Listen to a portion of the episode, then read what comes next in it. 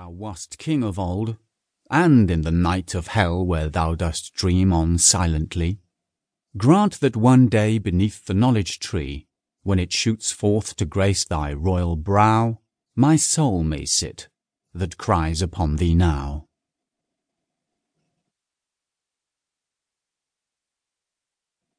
The Death of Lovers Charles Baudelaire There shall be couches whence faint odours rise, Divans like sepulchres deep and profound, Strange flowers that bloomed beneath diviner skies, The deathbed of our love shall breathe around. And guarding their last embers till the end, Our hearts shall be the torches of the shrine, And their two leaping flames shall fade and blend In the twin mirrors of your soul and mine. And through the eve of rose and mystic blue, A beam of love shall pass from me to you, Like a long sigh charged with a last farewell. And later still, an angel flinging wide the gates, shall bring to life with joyful spell the tarnished mirrors and the flames that died. The Sick Muse Charles Baudelaire Poor Muse, alas, what ails thee then to-day? Thy hollow eyes with midnight visions burn, Upon thy brow in alternation play Madness and horror, cold and taciturn.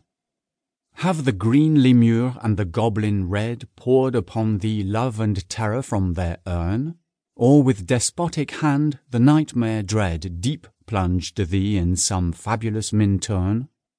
Would that thy breast, where so deep thoughts arise, Breathed forth a healthful perfume with thy sighs. Would that thy Christian blood ran wave by wave.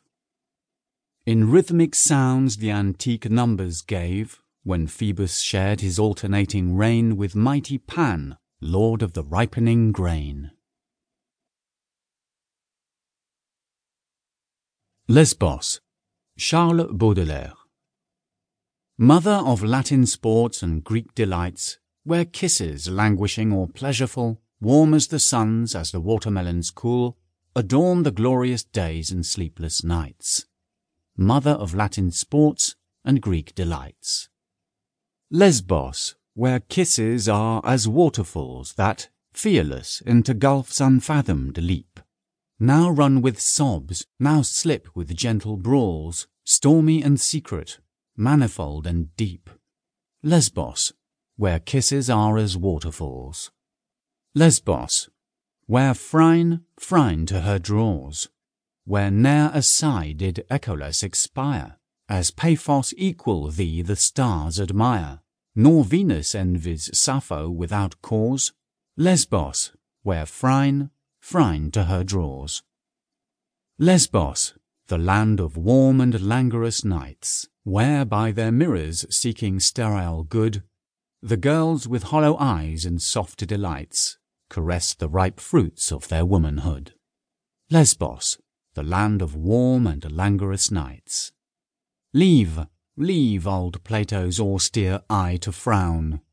Pardon is thine for kisses' sweet excess, Queen of the land of amiable renown, And for exhaustless subtleties of bliss.